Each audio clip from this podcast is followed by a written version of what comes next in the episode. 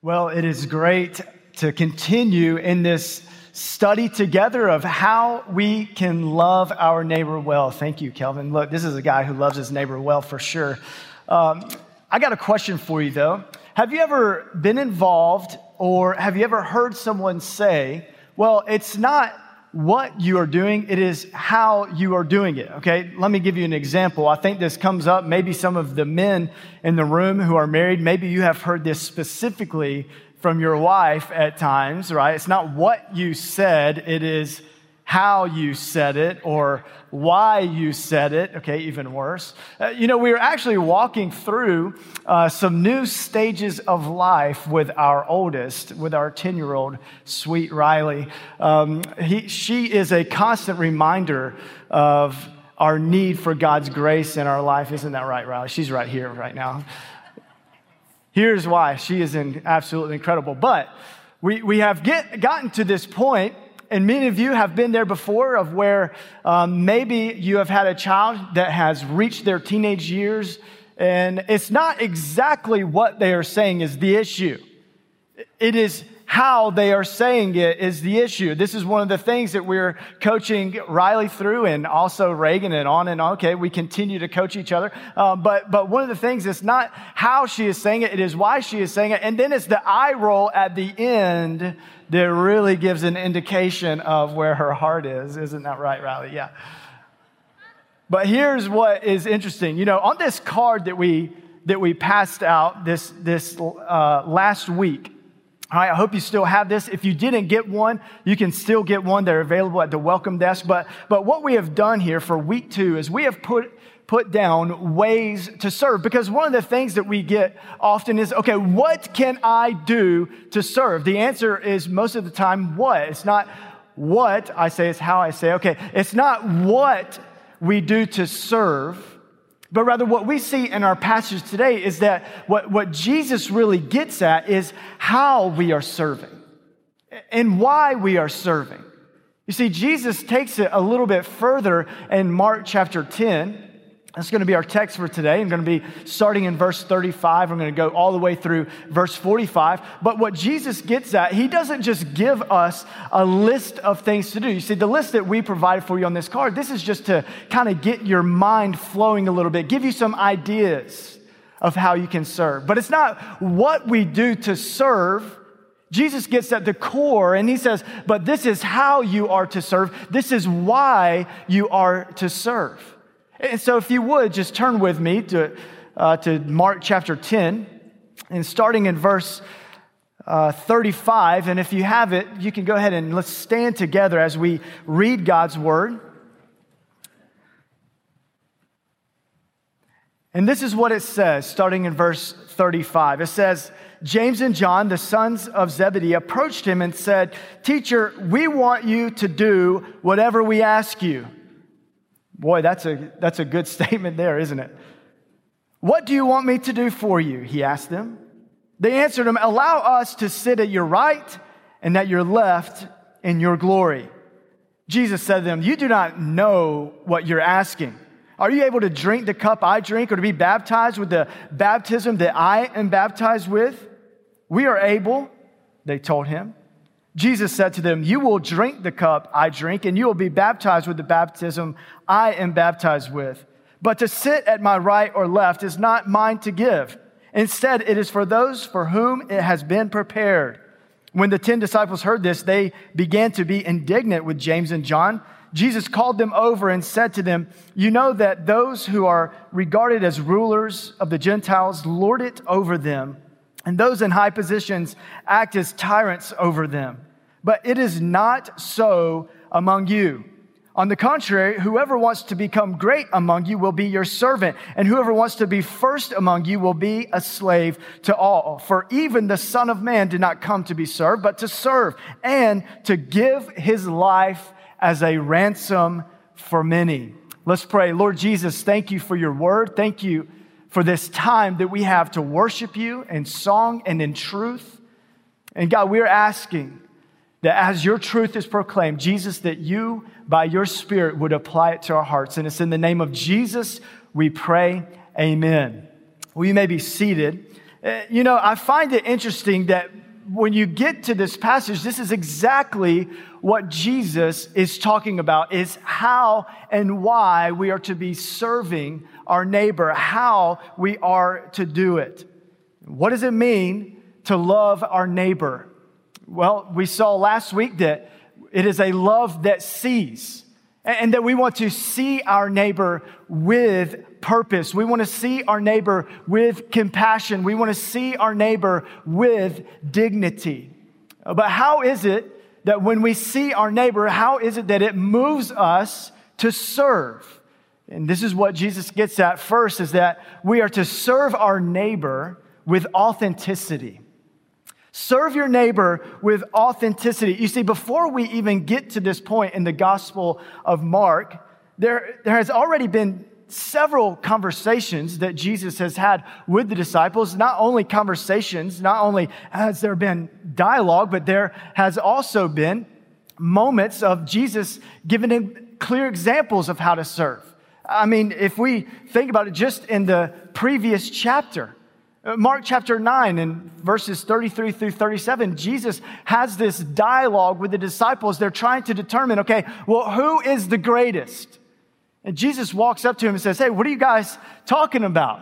Almost like they're, uh, the kids just got caught by their parents or something, and, and they begin to scramble a little bit. Well, we're just talking about who is the greatest. And Jesus says to them in verse 35 of Mark chapter 9, He says, uh, sitting them down. He says, sitting down, he called the 12 and said to them, If anyone wants to be first, he must be last and servant of all. You see, Jesus has already given them this understanding of what it truly means to serve and how to serve well. But obviously, it didn't work because this is what they are asking in Mark chapter 10. They said, Okay, Jesus, we, we want you to do anything we ask. First of all, that is a pretty bold statement to Jesus. We want you to do whatever we ask of you. But this is what they say Allow us to sit at your right and your left. You see, what is taking place here, and Jesus sees through their motives. Jesus sees through their angles. And this is what we understand that if we want to serve well, then serving is not for the purpose of personal advancement. You see, this is what James and John were getting at. They were, they were serving, they were following Jesus, they were, they were doing what he says, but they had this angle in the back of their mind. They have this uh, preconceived notion that, that they're going to have a seat always at the king's table. See, this is what they were looking forward to. This is what they were actually looking into here. They're saying, okay, where is our seat going to be? Jesus, hey, hey, listen, we want you to give us the seat of honor. We, we want you to give us the seat that is greatest at your right and at your left. This is what we are asking of you because we want everybody to see how great we are. Well, this is for personal advancement. They have this angle that they are operating under. They have this angle that they are trying to manipulate the circumstance of the reason why they are following Jesus. And this is what it says as a warning in James chapter 3. It says this it says, For where there is envy and selfish ambition, there is disorder in every evil practice. You see, selfish ambition, and we see this uh, in Philippians as well. But selfish ambition is about using your neighbor for personal gain instead of serving your neighbor for their good. This is what James is giving us a warning about. This is you serving your neighbor so that you could feel good about yourself, so that you could check off uh, your box uh, that requires you of your religion. That, that we will do this, but it's so that I can have gain in it. There's this catch, there's a hook to you serving. You know, I was kind of convicted about this, and I told Katie, uh, my wife, I told her, I said, hey, I'm going to take Riley and Reagan, our oldest two kids, hey, I'm going to take them to the driving range. And, you know, I kind of buttered it up with some quality time type of speech. And, um, and, but Katie could probably see right through that and know that I just want to go hit some golf balls. And this is a way for me to be able to do that. But I, I took them with me. So we go to the driving range and, and it's about 25 minutes in, maybe 30 minutes tops. And, and Riley and Reagan, they are already done. They're like, okay, listen, we've, we've hit some golf balls. We're ready to go. And I'm like, no, no, no, no. Listen, guys, this is the greatest sport on the earth. I mean, this is, you gotta love it. You, you have to. Look, just keep hitting balls. You'll get it. And listen, and, and, and guess what could happen also?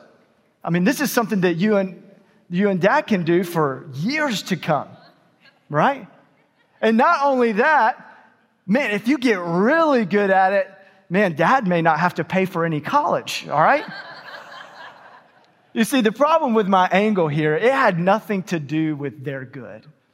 It had everything to do with me. I'm the one who likes to spend time on the driving range. I'm the one who likes to spend time on the golf course. And I'm just using them so that I have an excuse to get out of the house. All right. I just wanted to admit that in front of my wife and in front of this church, in front of the Lord. Okay. Listen.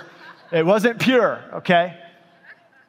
But we do this at times, right? This is how we operate at times, that, that we sometimes have hidden angles or a hidden agenda. But Jesus says, no, no, no, this is not how it works in my kingdom.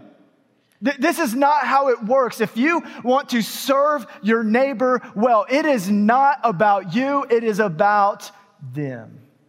But if we're not to serve for the purpose of our advancement, what are we to do? Jesus is very clear.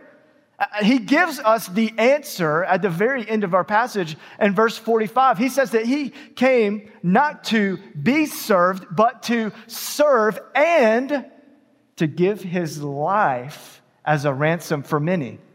You see, for Jesus, it is, it is very clear serving is for the purpose of kingdom advancement. You see, this is the reason why we serve according to Jesus. We serve not because of their of any benefit to our own, but we serve because it is for the kingdom of God. This is the example that Jesus Christ himself gave us. It says this in Jeremiah 29 7. It says to pursue the well being of the city.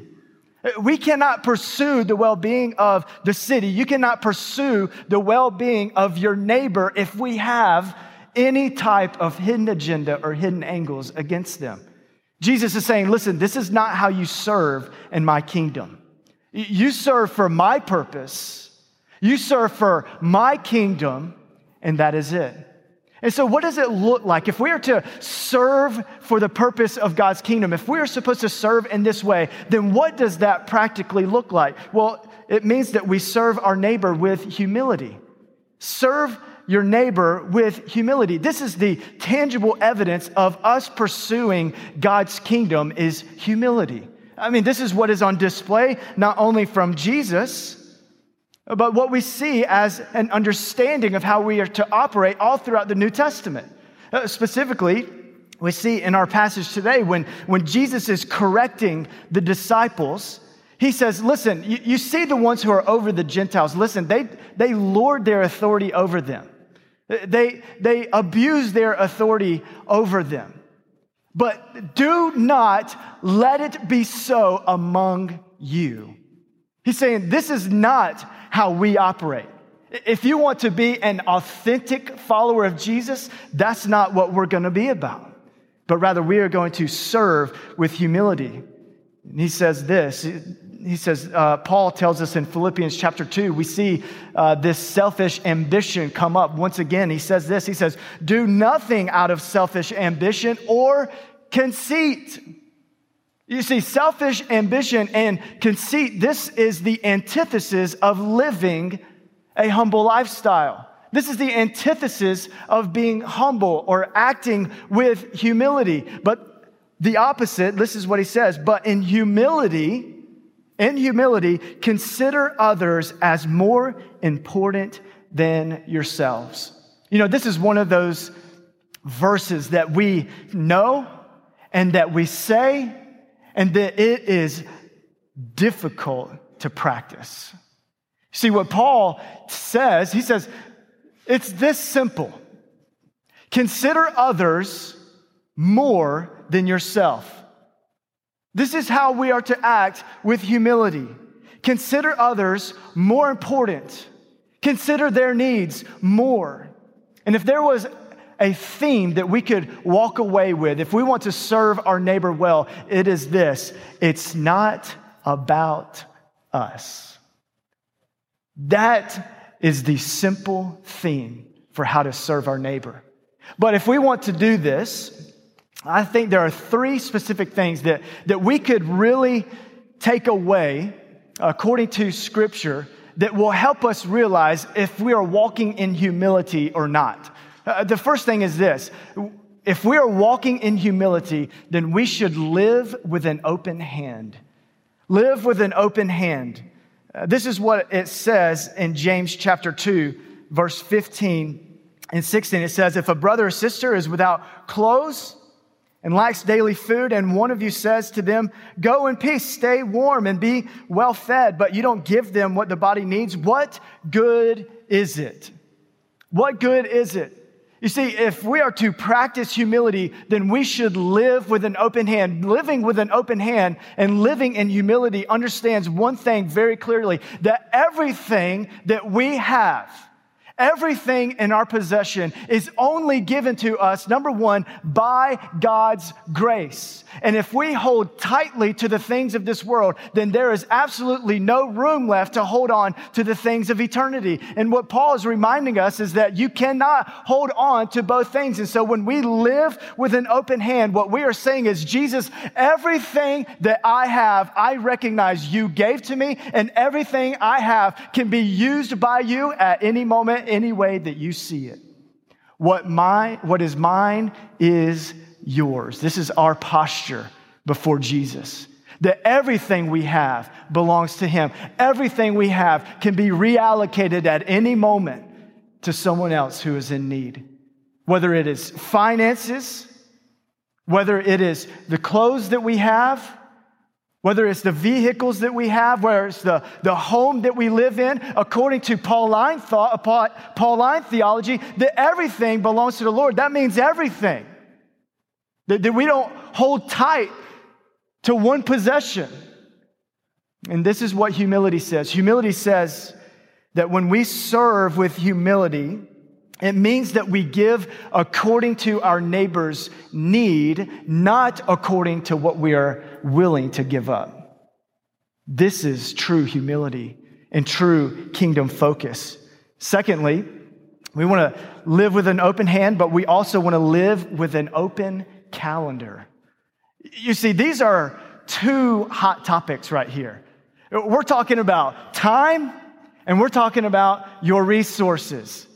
Uh, so some of us can say, well, we can just go get more resources. I've heard people tell me, uh, it's no big deal. I'm, I'm going to give because I'll just go make more money. But time you cannot make up. Time you cannot just create more, manufacture more of. And so this is something that is difficult, but you have no idea how many conversations I have with families. I have conversations with um, people in the church all the time. Man, I would serve, I just don't have the time. I just don't have the time to give to this.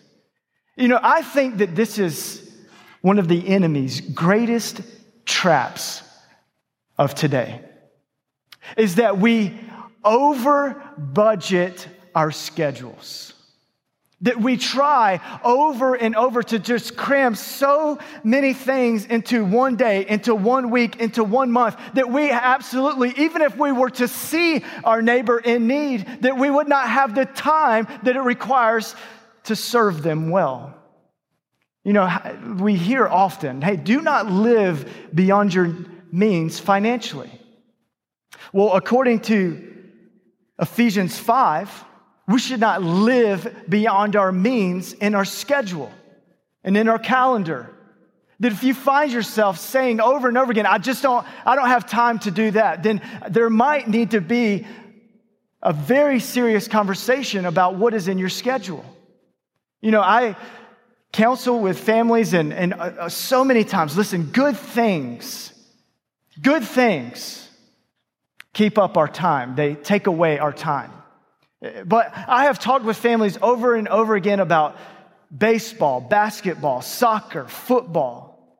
Then you have, you have fall ball, you have spring, you have summer, You have travel leagues. You have all of these things. Listen, even if everything that you did for your son or daughter in these sports, if everything you did, even if it got them the ultimate goal of playing at the professional level, what good is it for their soul? You see, th- this is what causes us. We must think not only with our resources or our finances at an eternal level, but we also must think in the same way of how we fill our schedule. You see, sports, they're not evil. Money is not evil but it's what we do with it, how we steward it. Listen, Paul is very clear in Ephesians chapter 5, verse 15 and 16. He says, Pay careful attention then to how you walk not as unwise, but as wise, making the most of time because the days are evil. We are to steward our resources and steward our time well so that we are creating margin that we can serve our neighbors well. The third thing is this we must live with an open voice. Live with an open voice. Now, being open with your tongue or being open with your voice, it doesn't just mean to cuss at your neighbor less, although that would be a good thing, okay? But that's not what I'm talking about here. I'm talking about a Proverbs 31 understanding. It says this in verse 8 and verse 9. It says, Speak up for those who have no voice. If we want to love our neighbor well, if we want to serve our neighbor, sometimes it means that we speak out on behalf of our neighbor for those especially who cannot speak up for themselves. This is why we speak up for the marginalized. This is why we speak up for those who are hurting, those who are in need, that we are vocal about these things. This is why we as a church must speak out against gospel issues of our day. We must speak out against racism. We must speak out against abortion. You want to know who the greatest neighbor today is that has the smallest or littlest voice of our day is the aborted baby day after day after day. In church, it is our job. This is a gospel issue that we must use our voice and speak on behalf of those who cannot speak for themselves.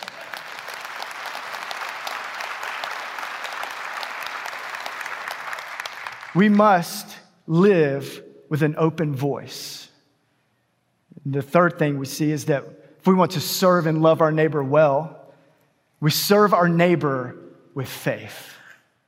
We serve our neighbor with faith. Notice that we, we don't serve our neighbor for faith, but we take the faith that God has given us and we go and serve our neighbor. And what we must understand is that serving begins in our heart. Serving begins with our heart. That it is an overflow of the faith that we have received from Jesus Christ Himself. It is an overflow of our love for Jesus, of our dependence on Jesus that we serve. It begins in our heart. This is what is said in Luke 6 45. It says, A good person produces good out of the good stored up where? In his heart. This is how we serve. We serve because we don't have an option but to do it, because this is what Jesus did for us, who in humility, that he came, that he left his seat, he left his throne and humbly walked among men so that why? In our verse today it says to give his life as a ransom for many. He offered up himself on our behalf. And this is the example that we have. This is the gospel that we must understand is that we serve because jesus served us in the greatest time of need that you and i will ever have that in the sin that we walked in our disparity that we walked it was jesus who came and he served that he was so low in his his service to us that he ransomed our life, that he redeemed us. You see, the problem with the disciples is that Jesus was talking about this. They didn't understand it, but he says, Listen, are you going to drink from the cup that I am drinking? Are you going to be baptized with the baptism that I will be baptized with?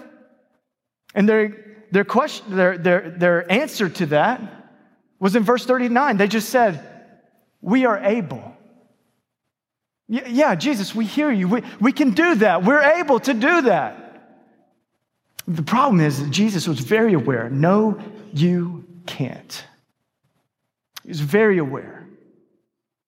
Jesus knew that it was going to take him drinking the cup, that it is his baptism, that it is his love that would come after us. And so it is with that faith that we have in Jesus, beginning in our heart, that we go and serve in the same way. Do you know what that means? This is what Jesus says in Mark chapter 8, previous to our passage today. He says that if anybody wants to come after me, he says that he must deny himself and then he must pick up his cross, and then you come and follow me. You know what Jesus is saying? He's, he's padding this with an understanding of how we are to serve.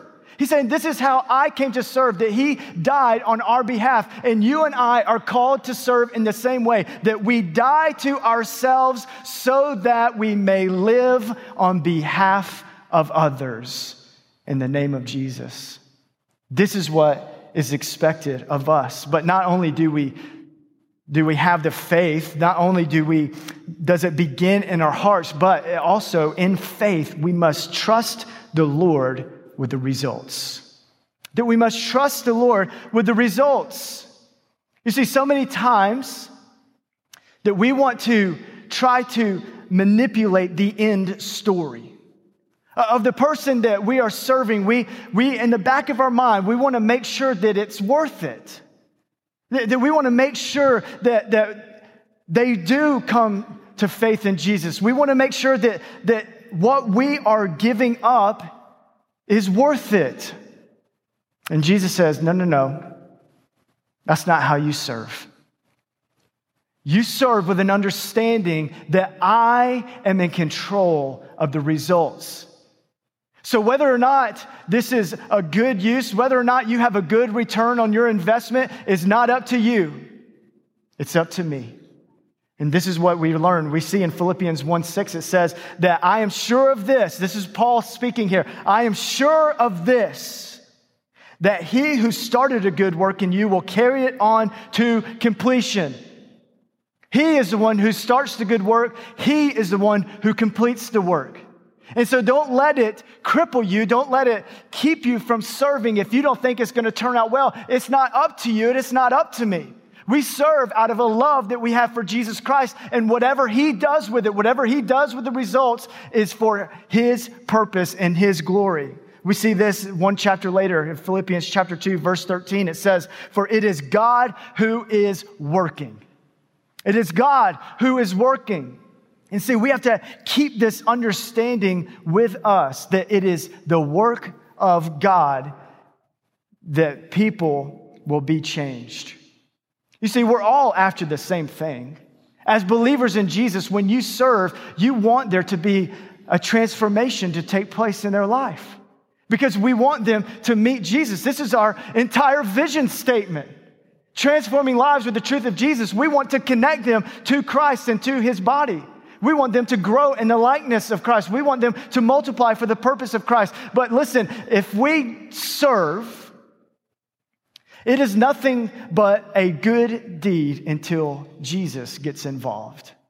You see, when Jesus gets involved, that's when life begins to change. When the Spirit falls, this is when lives are changed. I mean, think about Ezekiel for a moment preaching to these dry bones. If, he, if, if, if the spirit is absent, then he's just talking to a skeleton. But when Jesus gets involved, when the spirit of God falls, dry bones come to life, transformation takes place. And this is what we have to trust with Jesus, with the results that we want to serve in such a way that God, we are trusting that you are going to have your spirit fall on this person, that I'm going to to live as the light of Jesus. I'm going to serve. It may be worth it, it may not be, but you are in charge of the results, and we are asking Jesus for life transformation in this person's life. That is why I'm going to serve. You see, apart from that, apart from this understanding, we're just people trying to be good, but we're not. We are a saved people with the good news of Jesus that if they would trust in Jesus, their lives too could be changed. Let's pray together. Heavenly Father, we ask